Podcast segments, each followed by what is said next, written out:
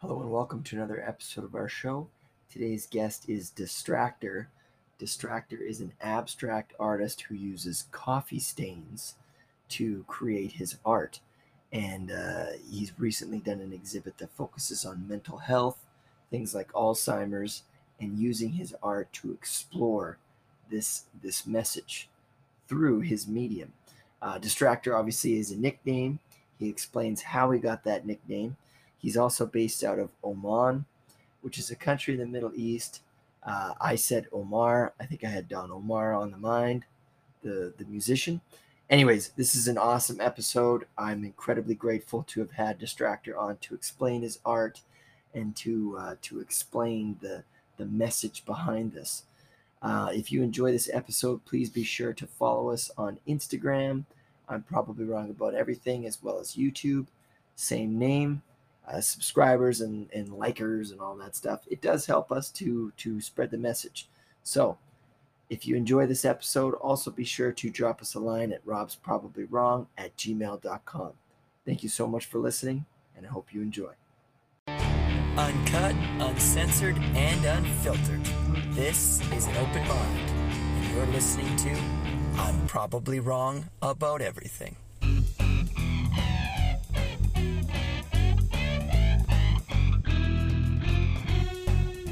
Distractor, how are you doing? Good, good, good. How are you, Rob? I'm I'm very good, thank you. I want to thank you for joining us today.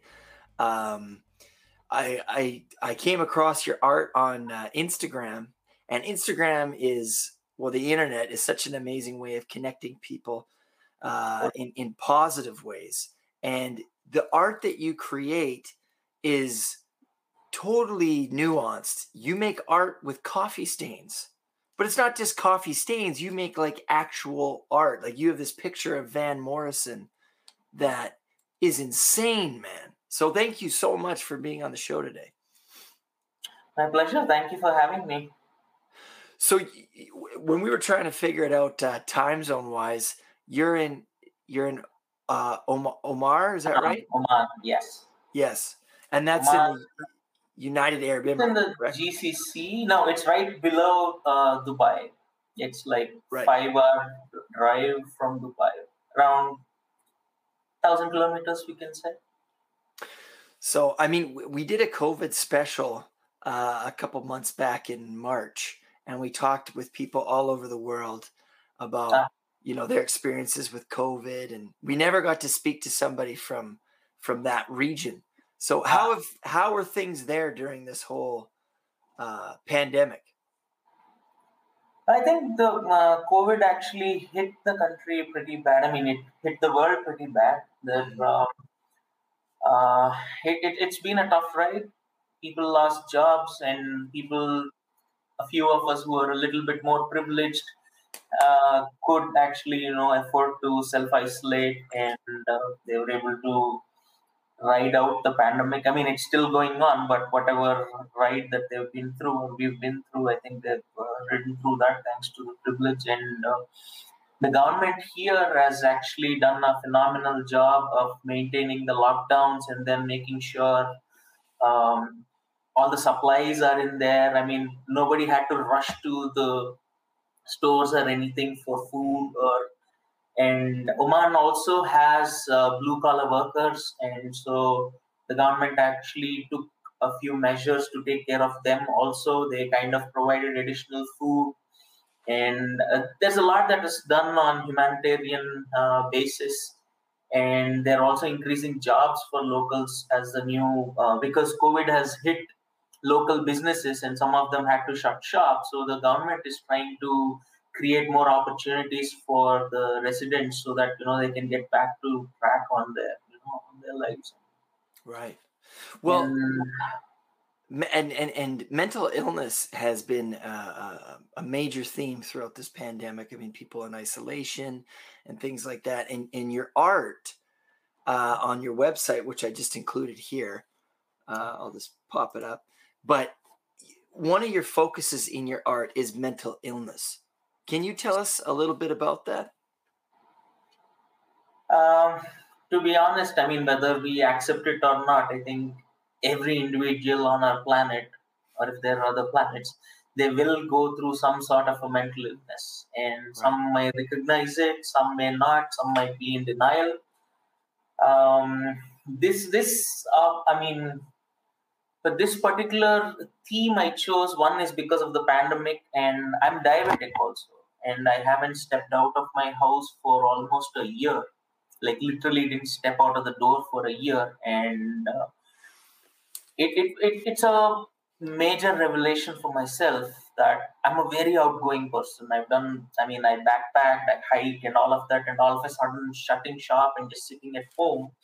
Uh, privileged to have a job still, but doing that made me think more along those lines to see how people are coping and it made me connect with all my old friends. I mean I'm, i've always been in touch with them but this time i was able to actually spend more time talking to them um, rebuild bridges that i burned. And uh, and then a local gallery came up with this concept. I mean they asked me if i want to exhibit any of my art. And uh, I've never had a show in Oman, even though I've had shows uh, everywhere else. And then I thought,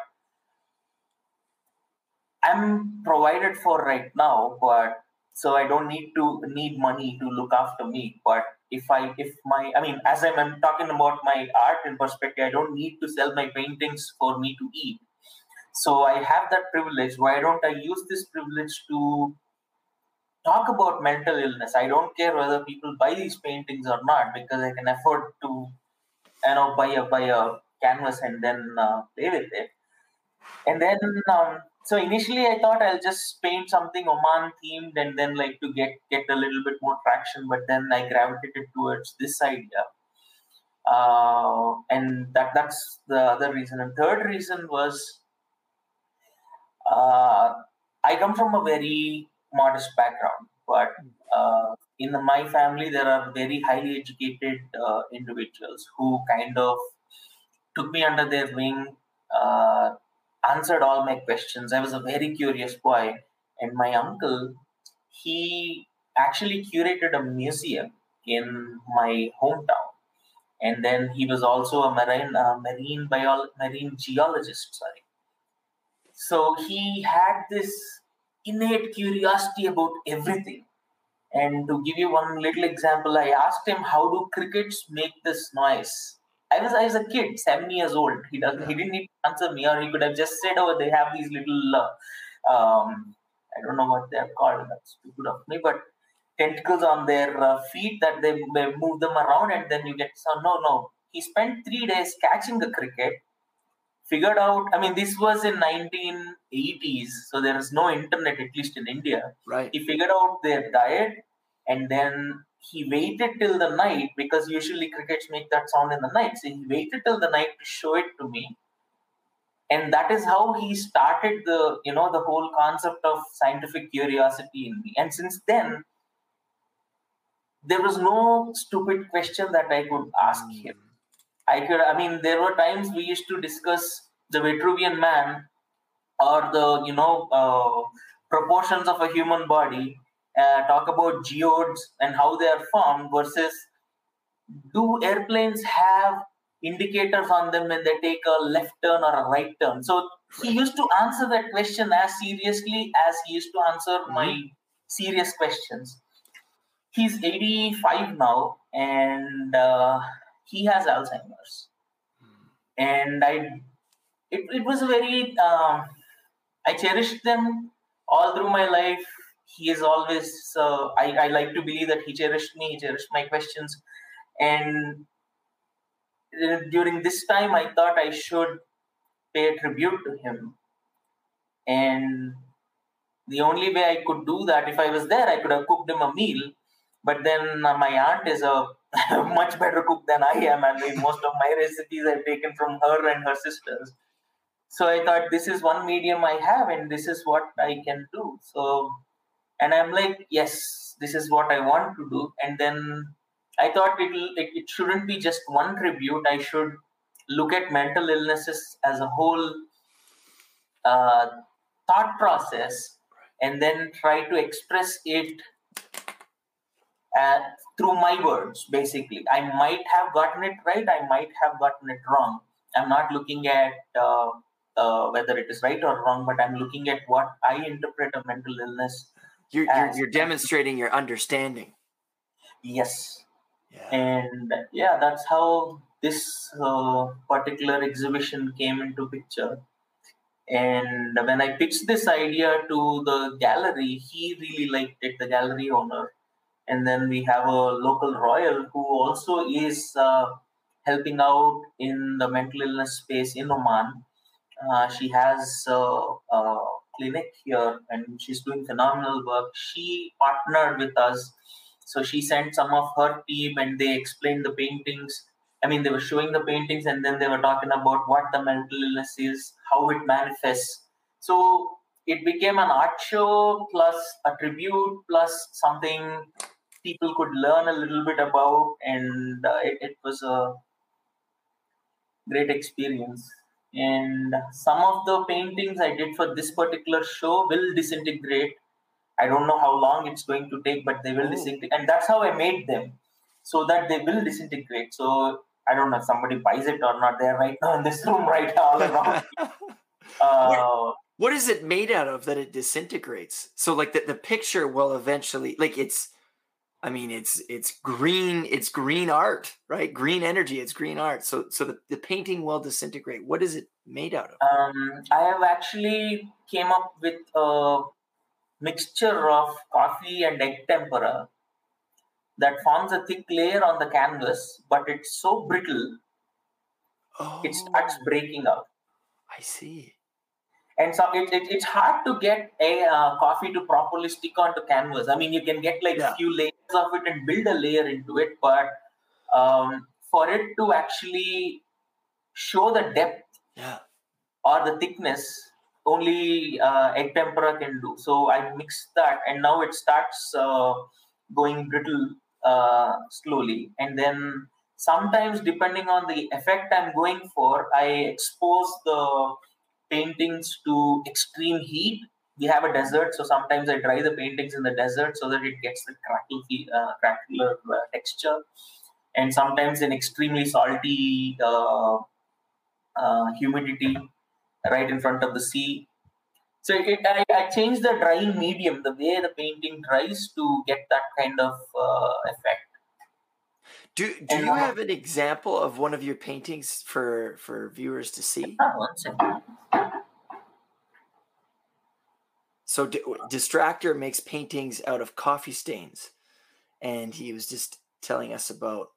Oh, wow. this is the tribute painting it's the alzheimer's Oh i think Okay. you can see uh, do you see the whites in the painting yes, these are not and then the, the hole right there. Okay. Ah, that's a hole. Right next to the hole here, if you see, it's white in there. And I'm gonna rub off the white. That's the painting disintegrate.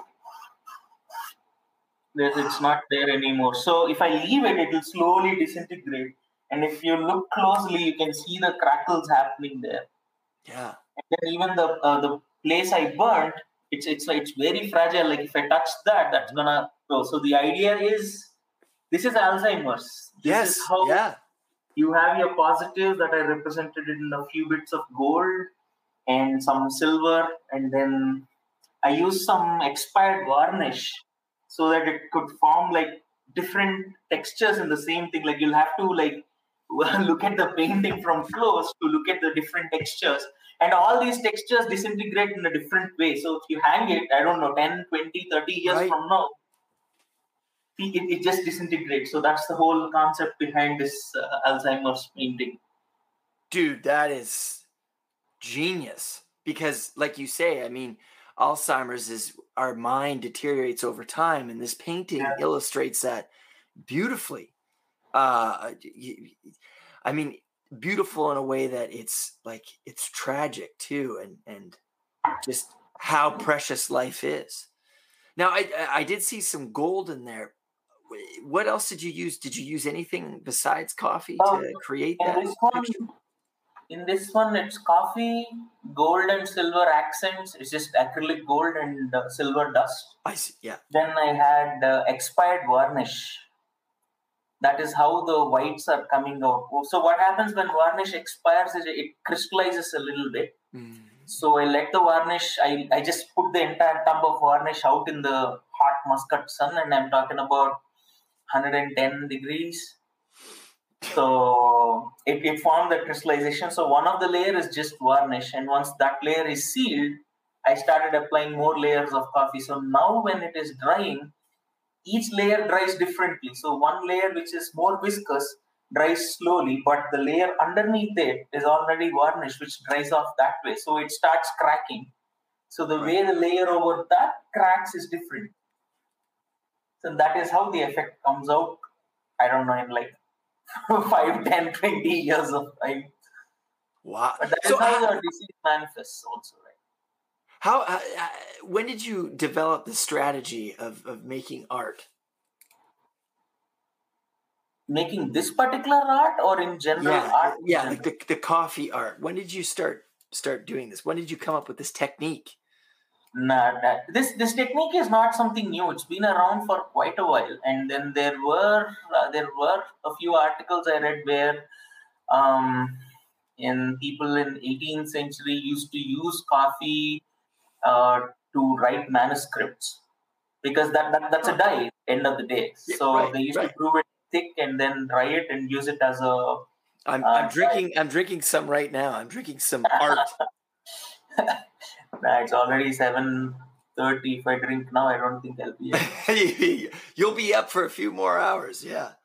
So, so this is this is not a new technique. This has been used before. No, there are quite a few coffee yeah. artists around, but I don't think there are many abstract coffee artists. Right. And uh, yeah, so 2012, I quit my job to backpack and ride my motorcycle all across India. And after a year and a half, I was dead broke and I came home. And I thought I should visit one of my friends, and she loves coffee, and all of us met at a coffee place. So I made her portrait with coffee and went there. And she's like, oh, This doesn't look like me. I, uh, took it as a challenge and then started off with uh, basic portraits and pop art. That's where the Jim Morrison you saw that that was uh, from 2013, if I believe. So slowly from portraits, I just went into you know drawing celebrities. That's how you get likes. Apparently, I still don't understand the popularity stuff on Instagram because most of the people I follow don't have a lot of followers, but their work is phenomenal and it's been exhibited everywhere. So I'm like, okay, popularity is not for me, is what I thought. Yeah. But then uh, that's, yeah, which is smart, what, right? You just you do what you like, and yeah. and and I think that that's what what draws people in because yeah. good art, well, which is actually a funny funny expression, good art. I mean, what what is art to you, distractor? And and we have somebody who said hello here, forgettable vendetta. Thank you for joining us. Oh, okay. Uh, this is my first time doing this, so I don't know where comments come. Okay. Oh, it's okay. You're, you're doing great. Yeah, yeah. So, so what is art, distractor? Art is music you can see. Hmm. Ooh, that is no. I just saw that on Facebook this morning. A friend shared it on their profile, but that that that made sense to me. I think art is such a powerful medium, underutilized powerful medium that can make everyone think. That's what I believe, at least. Because when I made my painting, I I understood it or my thoughts were in a certain way, and I can only channelize uh, the viewer's thoughts into one direction, saying, "Hey, this is what I think." But then once the a moment a person looks at my art, they they matter. I mean, they make their own uh, thought process and stories behind it. So art is their story combined with my story that comes out and then just plays out whatever it plays out. But yeah. Yeah, I mean, because because one sort of philosophical question. I mean, one thing about the show is it's all about. I try to a- ask the big questions, but uh, I'm not very intelligent, so I, I I always fumble them. But anyways, it's does the audience or does the artist create the message? And what you're saying is that they both create the message. It's, it's a shared story. Just yeah. like with the Alzheimer's. I mean, if you put that up there and and it was what what is the the name of that piece by the way the one that you're showing us what's the name of it Alzheimer's. i see okay yeah I mean, I'm, So- I'm not gonna sugarcoat anything. I mean, Yeah. uh, people, it's gory. I'm like, yeah, it's gory. That's how you Mhm. interpret it. I interpret it as a lot of beautiful moments I spent with them. Lot of the, I mean, when I say thick and thin layers, it's the same thick and thin that we went through life. It's what those people went through life, and then I'm just trying to represent that on a piece of canvas. If you ask me, am I doing a good job? No. That that guy actually, I mean, my uncle in this instance, he had a much bigger life. He was friends with Carl Sagan for crying out loud, and he was carl sagan yeah, he was doing research that was. Uh, I mean, in, in other words, I mean, Indians use this word, but that was mental. I mean, I, I am actually literally having goosebumps. I mean, talking about him. I mean, how many kids can, I mean, I mean, I'm not a kid anymore, but how many 37 year olds can walk around saying, hey, I touched a moon rock? My uncle had a collection of moon rocks. Wow So that kind of guy. So Yeah. I can't just limit him to one small canvas and say, this is my uncle. So this is Alzheimer's. This is what people will go. It's Yeah. burnt holes. Yes, it is burning holes, but what, what, what it represents, end of the day, is what you interpret it and what I interpret it. And, and, and- uh, I mean, that's that's what's so wonderful about art is some abstract art. I think there's one guy I was talking to him. His name's Jerry Fialka, and he was talking about this person who took snowshoes, put them up in an art exhibit, and then gave it some funky name.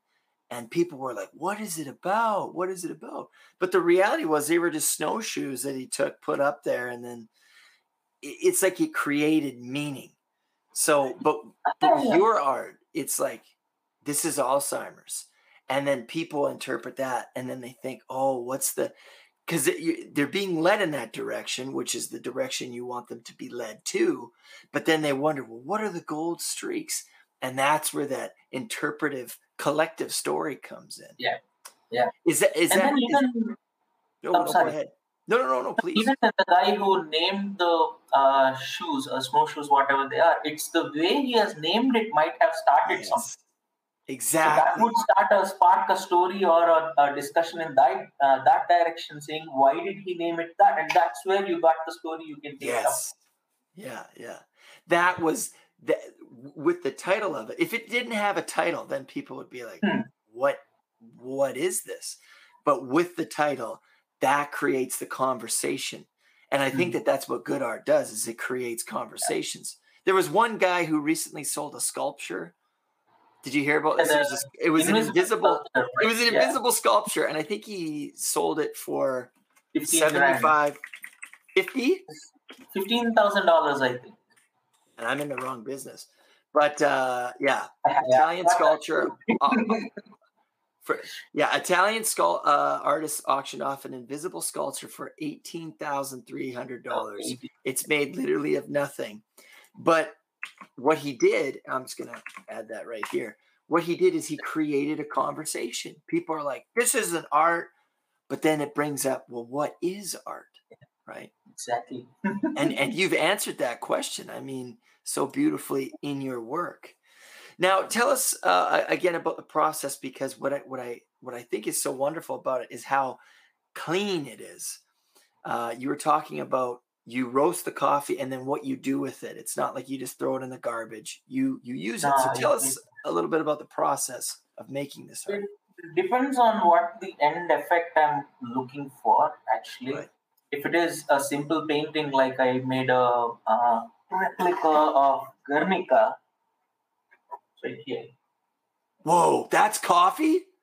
Yeah, dude that's insane. Can you can you bring that a little closer if that's possible this is Picasso's Guernica, Holy and I just made a replica of it, and I didn't even want to frame it because how do I improve upon a masterpiece? I I personally think I improved by not framing it. And if you Mm. see the the canvas is not uniform, it's just a Yeah. peak. And then the borders are not the same. The way I cut it is half a hazard, and then all the things are coming out. So why did you do this? I mean, like since he painted it in the 1920s and we are in 2020, what has changed? This is the same shit we are still in. I'm sorry. Uh, oh no no no! Hey, hey, this is uncensored, my friend. Oh, okay, all right. Much, Speak much freely. Better. Yeah. yeah. so, I mean, uh, yeah. what has changed? So, mm-hmm. so for something like mm-hmm. that, since I'm more uh, thinking more along the lines of concept, I do, it doesn't matter how I brew my coffee, so that I use instant coffee because the concept is there, the story is there. I'm just telling it, so it doesn't matter how I say. it, Because yeah. we have uh, uh, uh, people from non-English speaking countries making movies, and then the movies are, you know, uh, winning Oscars in an English speaking country. So the medium is there. I'm just so I just didn't bother. And something like a piece like Alzheimer's, for this I actually used a mix of expired coffee and regular coffee. Brew it, brew it into a very thick. Uh, I reduce the coffee on the stove. I mean, it, it, it's sad to look at good coffee go burning because the smell changes. Right. And then I leave it out in the sun for like two to three days, and then it forms a little uh, viscous liquid, and then I start painting with that. And if it is with egg tempera, uh, I mix it up with uh, one egg white, I mean, egg yellow, with the exact quantity of water and sometimes uh, vinegar if I want to, uh, if I wanted to hold the color better and, and then I, I keep uh, cutting that with uh, coffee and uh, paint with that. But egg tempera, I need to work very fast because it dries mm-hmm.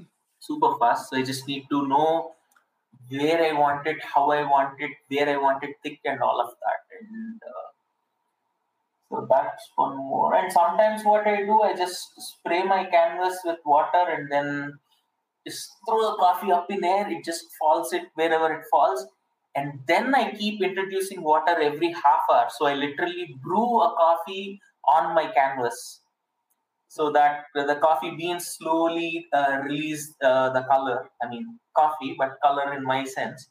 And then sometimes I, uh, I introduce additional coffee beans, or sometimes like a few draw, uh, dabs of instant coffee, or sometimes I try to blow on it.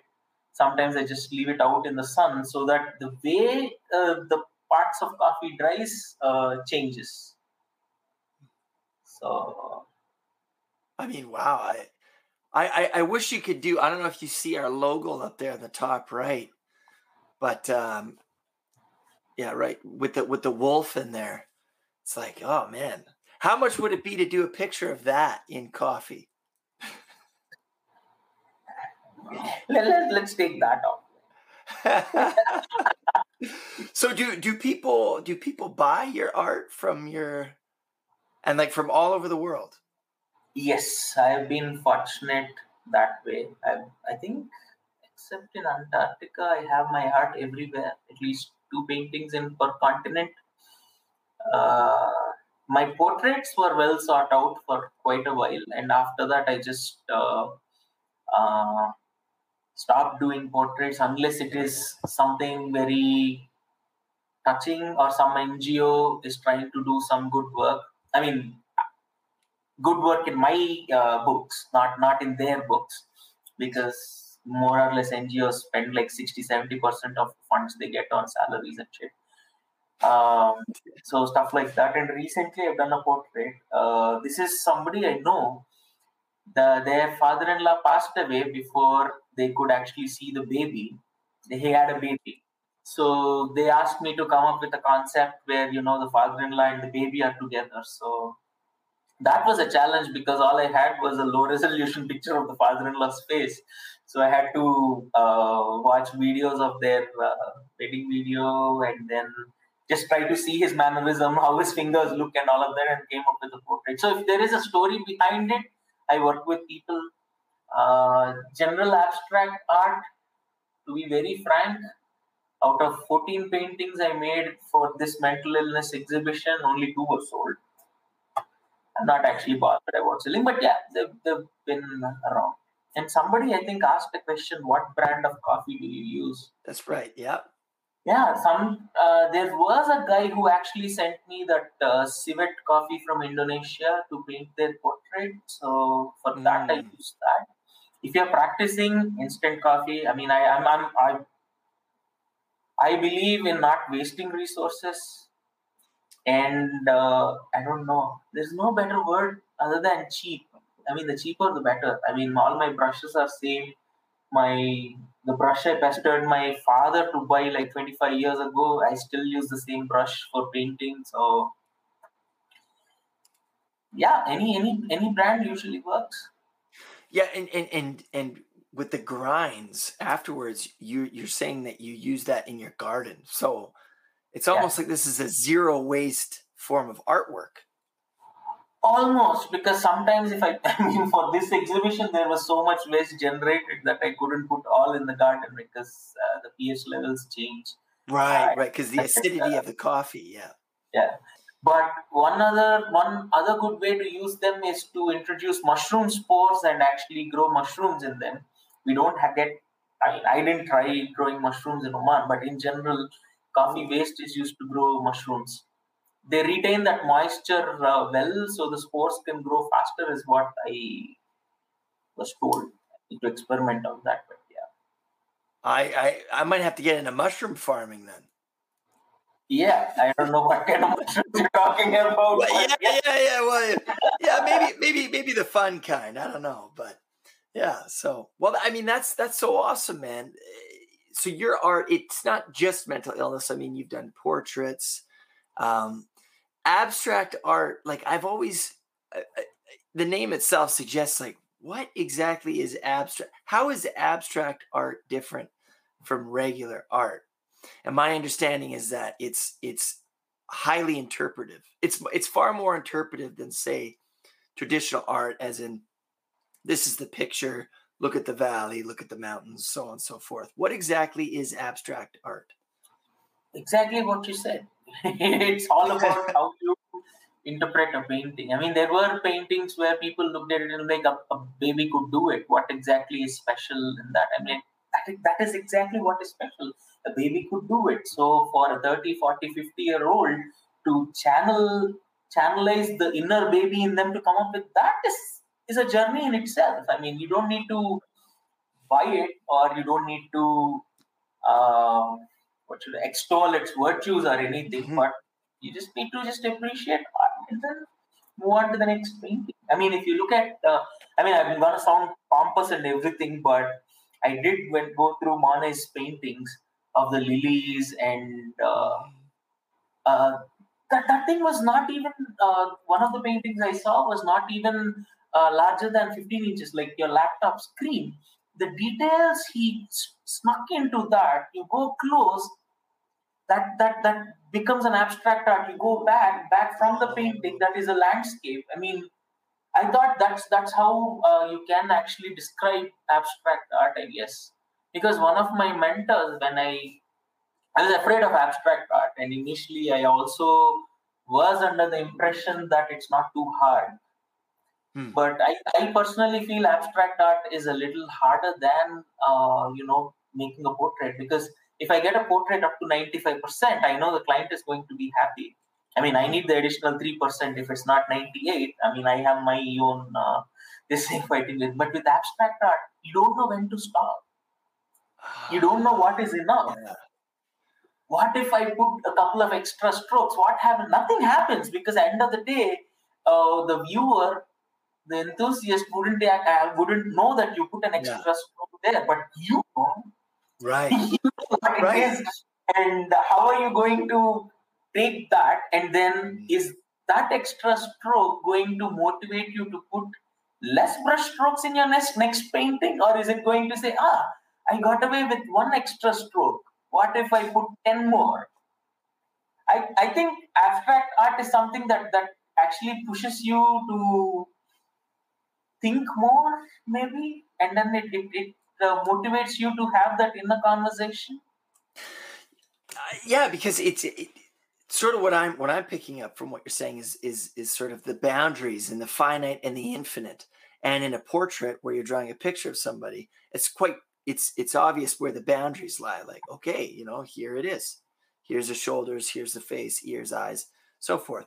Abstract art, it's like you get that last stroke in, and then the the viewer looks at it, and it's like, how do they know what the last stroke was? The the moment when you're like, I'm done, you know, ta-da, right? And and then you're talking about the inner the inner child, and there's a book that I'm reading right now, uh, the Tao, um, which is ancient philosophy, ancient Chinese philosophy, and mm-hmm. it's it's Tao talks about well, what is Tao, and anything that you can explain isn't Tao. Like that's the opposite. So it's like a book of five thousand words, but it's essentially saying that nothing is everything and everything is nothing, and you're like, what? WTF does that mean, right? And then it's saying about getting back into that inner child, mm-hmm. and that's where I mean, that's perhaps the, the Tao doesn't necessarily say this, but this is my, again, this is my interpretation because it's highly interpretive, mm. is that getting back into that inner child, that's what peace is. That's what serenity is. That's what enlightenment is.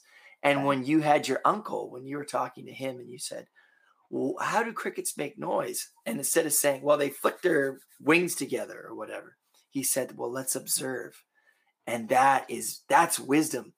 But what's interesting is that everything and the nothing is in us at all times. Eternity and the end is happening right now. Yeah. And the the the old person, the elder in us already exists within us, and the child already exists within us. Yeah. All things already exist. Perhaps we just haven't got to that point yet. Yeah. Perfect perfectly put. Yeah. Yeah, and and and and, and but that's that's sort of why art is so amazing is because it's like we are creating things that again are creating conversations and i think it's what's progressing uh, humankind. I mean what's the oldest form of art that you know of? For me it's it's the cave paintings in france. Why did the people back then however many thousands of years ago why did they put that up there? That would be a very interesting. I actually asked myself the same question while I was walking through those tombs of Egypt. I mean, there were a hmm. few places where they were like perfectly preserved. And then uh, at that moment, the question I asked me was when the guy was actually painting, the guy or a girl, I don't know. I mean, at that time, I was told that they didn't discriminate a lot. And uh, apparently, uh, the most society was matriarchal you know why they prospered now uh, prospered then right and you know why we are in our situation right now. Anyway conversation for a different time but that's that's when i thought I mean, does these people know when they're making it that two three thousand years later a dumbass artist from india is gonna look at it and is gonna go wow how did they do this? And all of the art in the uh, in egypt most of it is abstract or at least that's what we are supposed to believe because we don't know how to interpret those symbols. Yeah. So yeah what what you said is exactly what i think i felt when i was uh, touring egypt. Wow. Yeah. Because we we see things we see things through our lenses now. But the lenses even though we have the same we have the same glasses like these glasses that i'm wearing someone 3000 years ago they could have used and been like oh okay i see things better. But yet their interpretation of the world is completely different than my interpretation of the world. So their art like you're saying had a completely different interpretation.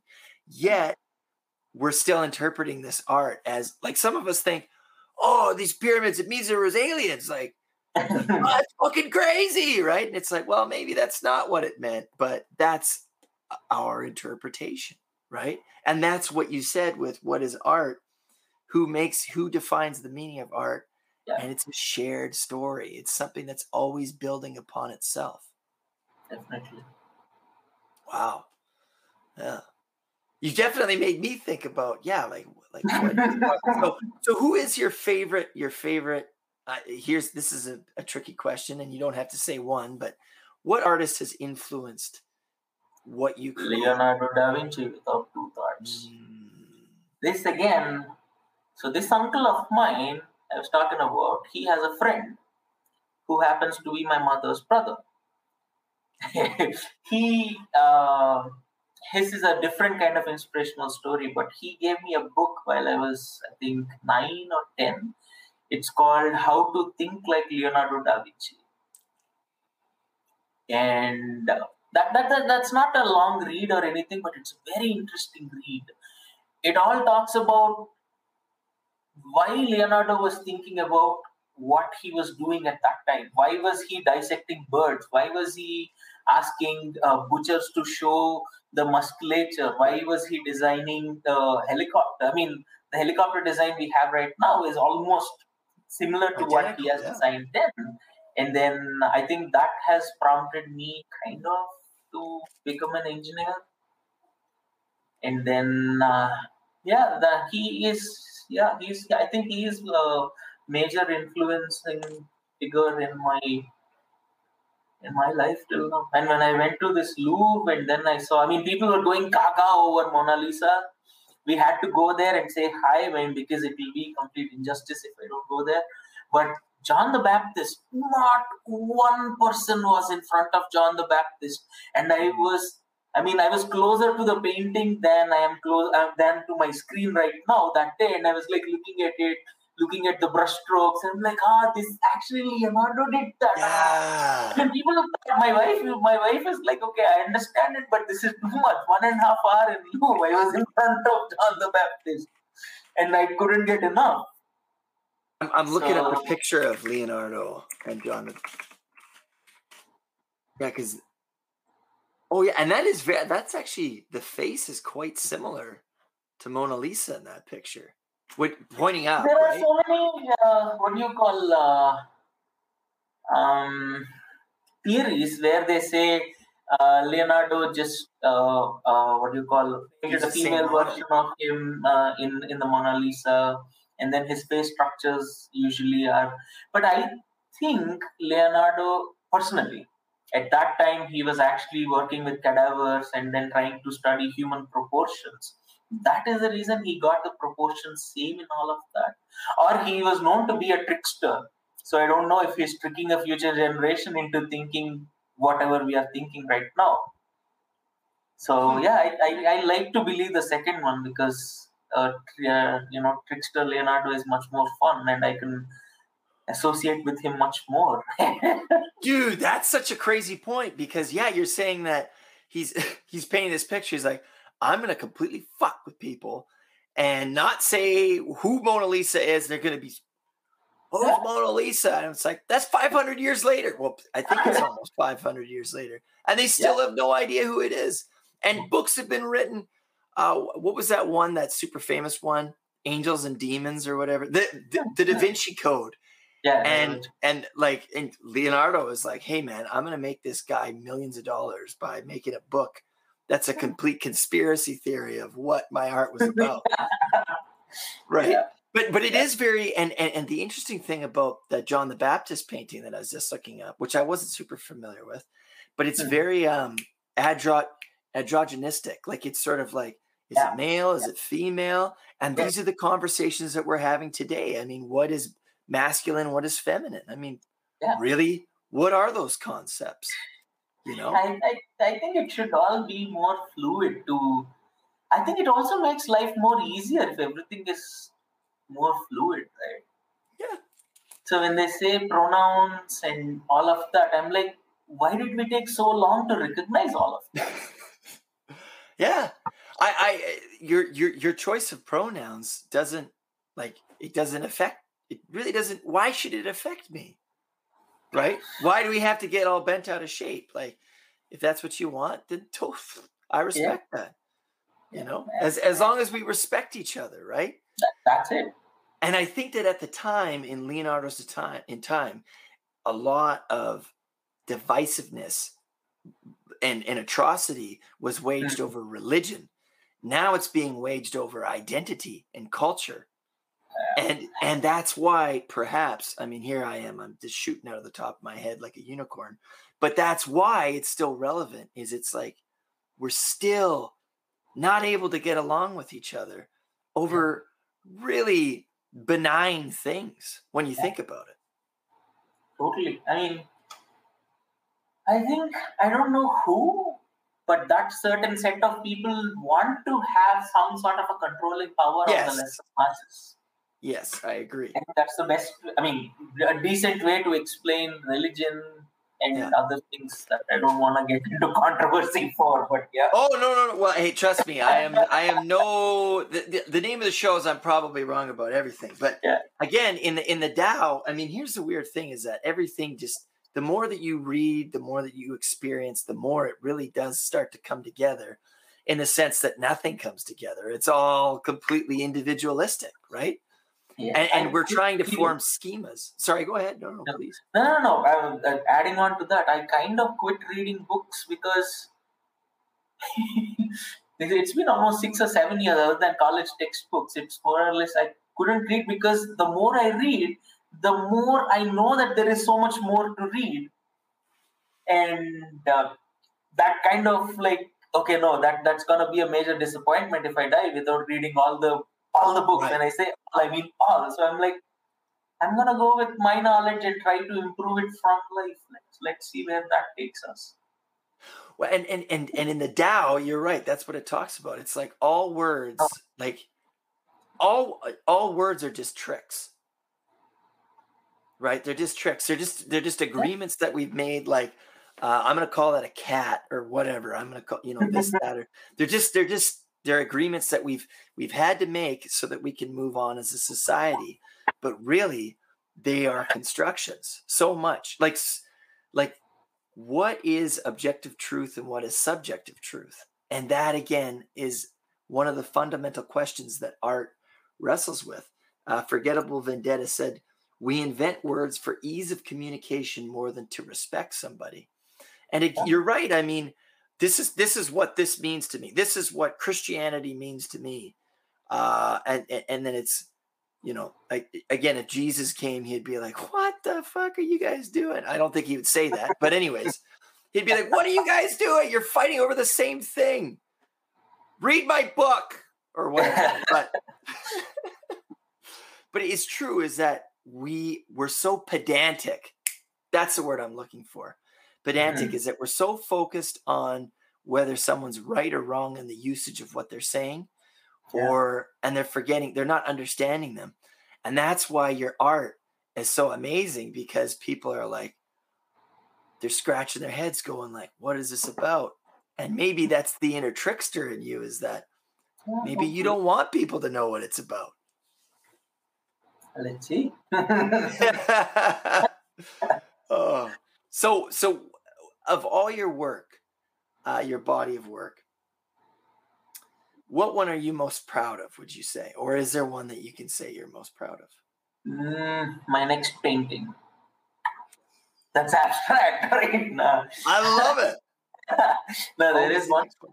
I'm almost proud of. That thing took me two years to paint. Mhm. and again that that also will disintegrate.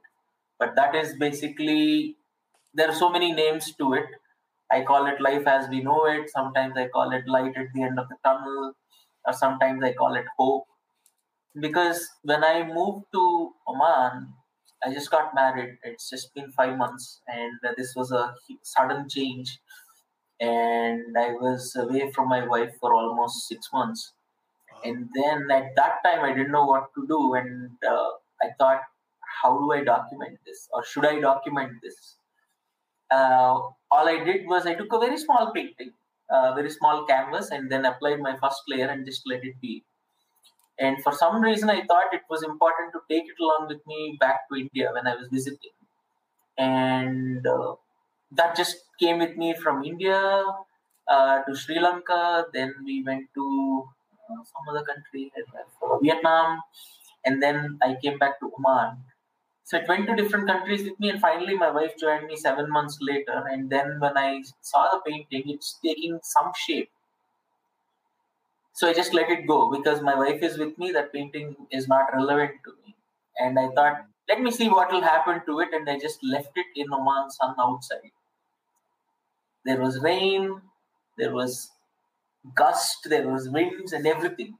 A year later, uh, uh, the painting started to take shape. It was changing its uh, the way it looks, and then is when I added layers, and then I did the same thing. When we, we used to go camping very frequently in the Omani desert, take the painting there and leave it. So some sand just falls on it. I need to know the actual location so that I can retrieve it. So finally, yeah, two years later is when I uh, when the painting is. Uh, I thought it was done, and uh, yeah, that that's the and then I know that painting is going to uh, disintegrate because I didn't actually use a, a traditional uh, painting methods to paint it, and I exposed it to all the elements all the time. So that that that is why I call it life because you don't know when it's gonna go, but it's go- you know that it's going to go. So that that's one painting I'm actually uh, very happy about, not proud, happy. Do you- Proud, do you don't have-. It's actually downstairs, so I'm trying to look for it on my phone. It was on Inst- ah yeah. Let's see, I will show you.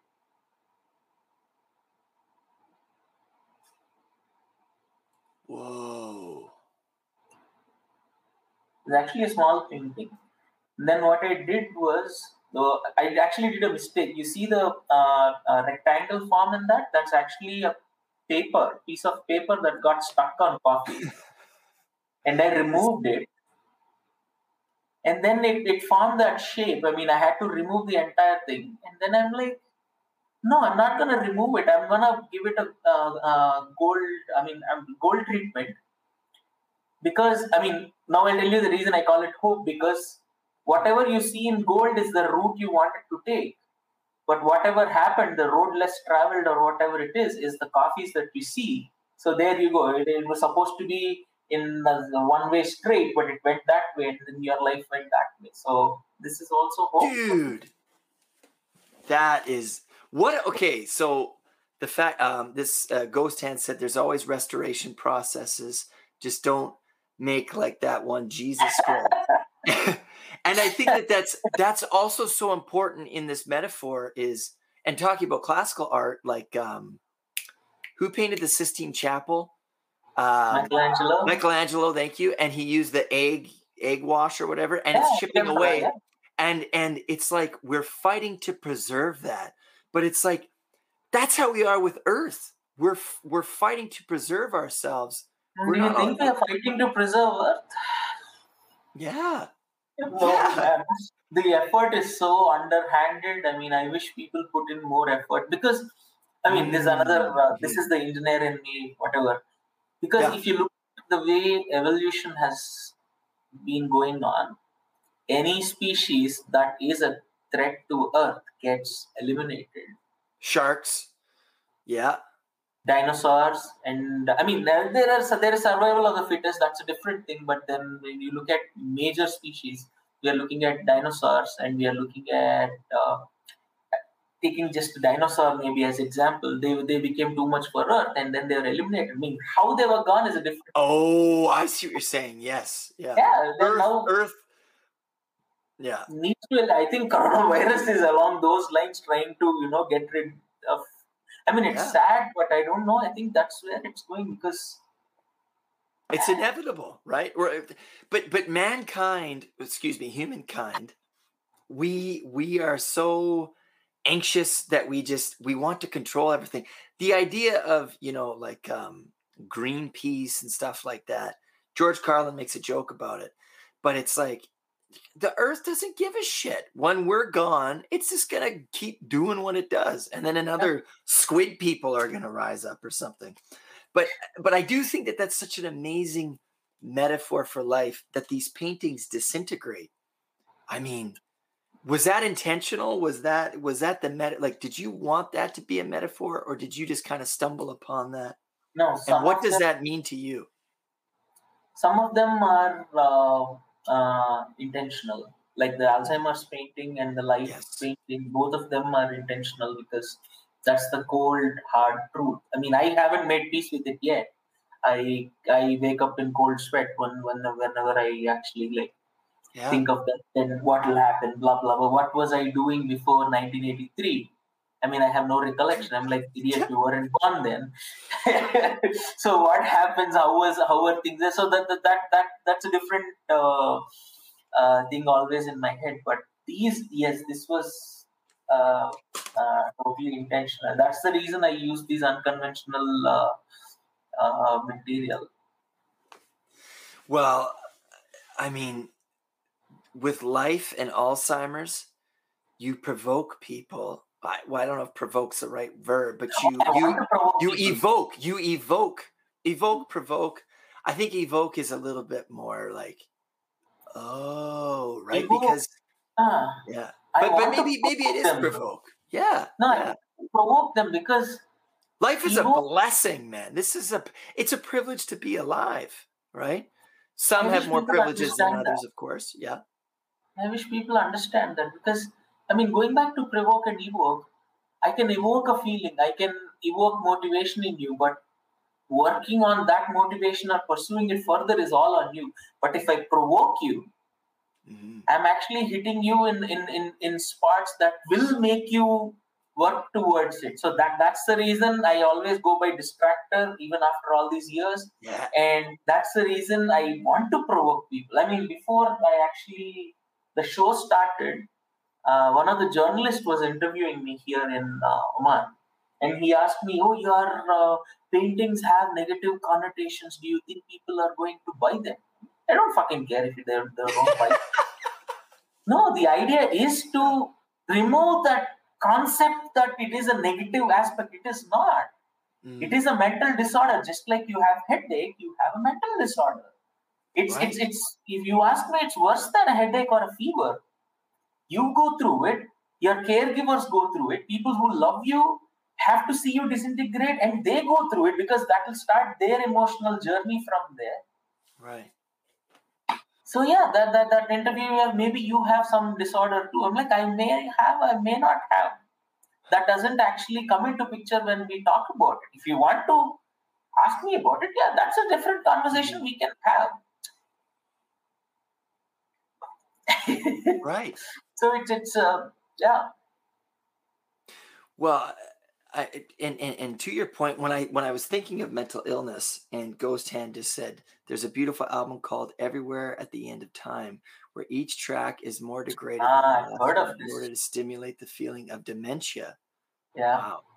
that's like my one of my next uh, book. I, I mean, since it came up, I'm gonna say my next concept is to actually have a audio visual experience. So where you can I'm, I'm trying to figure out if i could paint and then make that into a 3d painting. And then people are going to wear a vr headset and experience the painting while music is played to them. So the way you experience the painting is going to completely change. And the next level is to actually pair it with some sort of food and then have that experience so that it's it's going to uh, I don't know when I can. Uh, I need a grant or something like that for it. So your audience has some sort of a curator who's willing to sponsor that. It's going to be a very interesting project. But yeah, that's awesome, man. Well, as you were speaking, there was there's two things that came to mind, and I think that there's two different ways of. Well, there's many different ways of living, but here in Western society, we wrestle with two different ways, and I think one is consumerism the accumulation of stuff to distract ourselves, whatever it may be. You know, I got all these books in the background that you can see. That's a pretty good distraction. Uh, there's consumerism, and then there's the actual like living your life, the experiential part of your life. Um, thank you, Mitch. Um, someone's just saying that the the audio sounds better. It was a little tinny before I got a better mic, but anyways. Oh. And there's there's two things that stick out in that. So two stories. One story was I saw this video and it's about 30 seconds long and it's all this garbage and stuff, just detritus everywhere in this big white room full of like articles of clothing, books, etc., etc. And it's called the breath, I think it is. And you hear a guy go.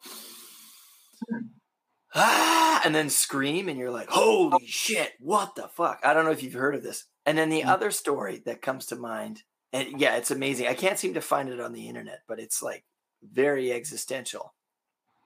And then the other story, I was in uh, the Harrison Hot Springs, and there was this guy there from Eastern Europe, uh, Romania to be precise, and we're having a conversation. and he says to me, Life is like a flower. He said, Life is like flower. Hmm. When it blooms, enjoy it. And I was like, Oh, Mhm. because so much of our lives we run around chasing things that really don't fucking matter. And he's saying that life only blooms for a Yeah. brief yeah. moment. Enjoy it. And that's what your paintings Ah. evoke, provoke, is that we don't have in this form we're not here forever True, man. Totally. Like Last I remember question. going to. Uh, yeah. No, no, nothing. no no no no no no no you you you you remember sorry for interjecting go ahead No, man, I studied in the US. I studied in University of Utah, and uh, that's when uh, one of those days I think I was having a conversation late in the night, two thirty or three in the morning after a motorcycle ride, just sitting on the street and talking about it. And I got time to do this. Now looking back, this it's been thirteen years. I'm like, fuck, thirteen years went that way, and it's gonna be that by the time I'm gonna be fifty, and then that by the time I'm gonna croak. So what you said is like, you know, Yeah. it's, a, it's, Wow. it's, it's perfect. Life, life is too short. People think life is too long, but no. oh man There's so many things to do, so much, so many things to experience, so many people to meet, so many people to, I don't know, love or leave, both. distractor so little time. you you have said it so well my friend thank you so much for your time last last question what made you decide the name distractor this name is almost as old as me. I another uncle comes into picture now, and this is actually like one of my favorite uncles. He he lives in the US. He's a doctor. He's a professor also in Texas. Uh, amazing guy. My one of my role. I have six role models, and he's one of them. Uh, he was preparing for his medical exams. He's gonna he need to give that exam to get into medical college, medical school, med school. So he was staying with us uh, for a long period of time, and I was a year and a half old, and I am a very, very, very energetic child. You see, Mask, the movie Mask, the way the Yeah. baby just that that is exactly me, and Mask is one of my favorite movies. I mean, Jim Carrey is a different level altogether, and you should check out his abstract art. So he, this uncle of mine, he's the one who named me actually also. And then he said, "Oh, this fellow is such a distraction. Why are you such a distractor?" And in his break, he taught me, "What's your name?" I'm like, "Distractor, distractor." So that's always been. So I stopped saying my name is Dheeraj, and I started saying I'm distractor since I'm a year and a half old. And then when I started my art, that that is what I thought. I'm I've always been different. I'm not a typical Indian uh, per se. Uh, so I'm like, let me go back to my roots. And when I went back to my root, I went back totally, completely back. So That's Yeah. awesome. that's how distractor has come. And then, yeah, I thrive in chaos. I try to create chaos because there's always a pattern in chaos that people miss. If you can hold that pattern, I think. So I try to create chaos so that people can look at some sort of a pattern in there. Hopefully.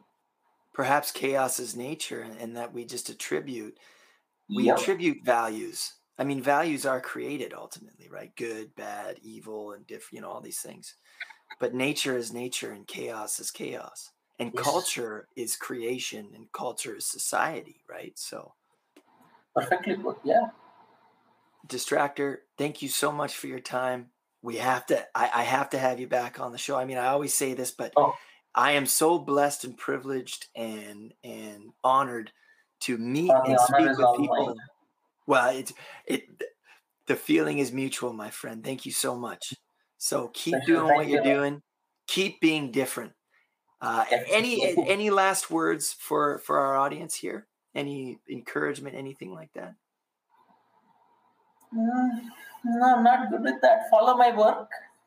I think that is where I'll challenge your thoughts. And uh, if you have good ideas about what direction I should take my art or what other controversial topics I can paint about. I'm actually thinking of doing something about nudity, but I, I need some mental peace to get there. But I'm more open to ideas, or I want to improve on my mental health uh, uh, artwork. So if you have stories, share your stories so that I can make something on that, a tribute to your story, and then a song that particular person might likes, and we can start with the experiential uh, exhibition right there.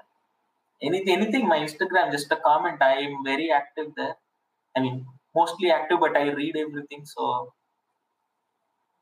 Wonderful what what is the instagram again? It's it's distractor correct? A distractor with double a d i s t r a a c t o r all right Thank you so much for those listening. Thank you for joining us. Uh, you can follow us on YouTube at I'm Probably Wrong About Everything. Type that in, subscribe, like, Share this with friends and family. Once again, this was Distractor, the coffee stain artist. Thank you.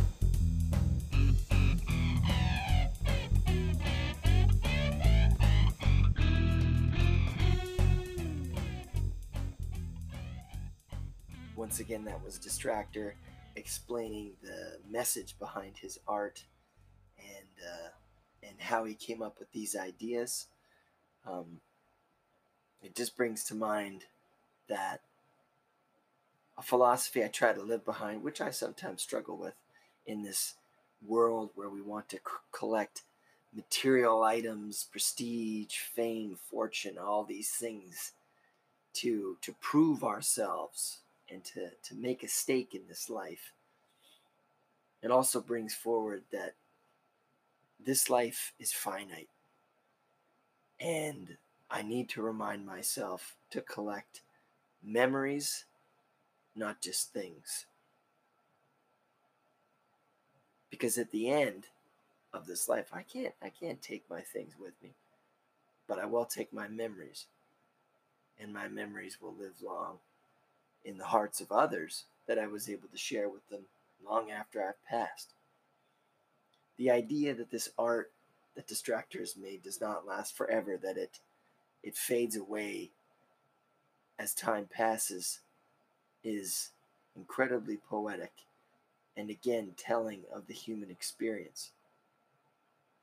In the time that you're given, what is it that you want to achieve? What is it that you want to do? And who do you want to do those things with?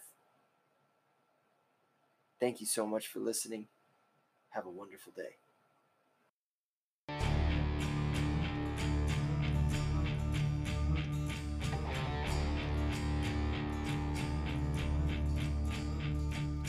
Thank you again for listening. I'm Robert Grant, and I'm probably wrong about everything.